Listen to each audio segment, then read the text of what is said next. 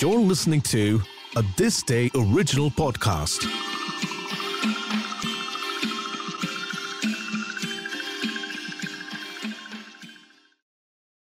Gentlemen of the Indian Press. An Indian journalist who spoke about truth to power. Listen to the story of Kuldip Nayyar to find out more. We live in a country where journalists are looked down upon as carriers of fake news.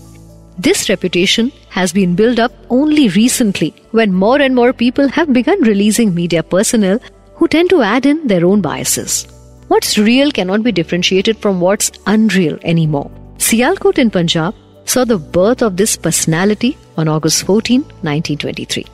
Growing up, journalism was not always his passion. Only after he pursued his B A Honours and B A L L B, he went to study journalism at Northwestern University. A passionate speaker and a fired-up youth, Kuldip returned to India and implemented his learnings here. In the field of journalism, he had a glorious career as an Urdu and English reporter.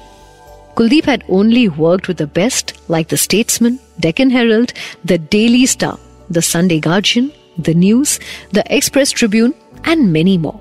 He was extremely well known for his expert and unbiased journalism. However, his role as a political commentator and an author is undeniably superior as well. Kuldip was the one who extensively covered the movement started by Anna Hazare and rebuked the Pakistani government for allowing the easy smuggling of drugs. Although not completely clean of being involved in anti-Indian conspiracies, he was still a source of much inspiration compared to the journalists today. As a peacenik, Kuldip believed in the ideology of Indo-Pak unity. He felt that the both countries could only progress if they led the other. For the rest of his life, he advocated for this cause.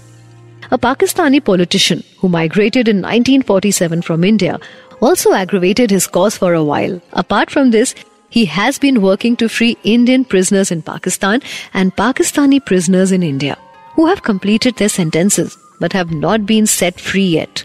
For this, Kuldip encouraged the lighting of candles across the border.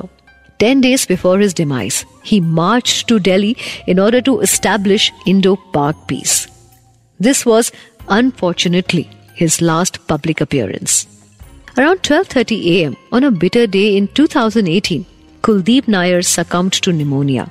However, he did live a fruitful life till the age of ninety-five. He is the epitome of the journalism standards India withheld once upon a time.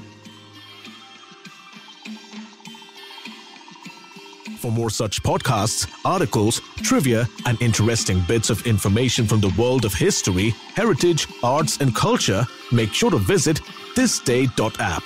You can also check out the This Day app on Google Play Store and iOS App Store.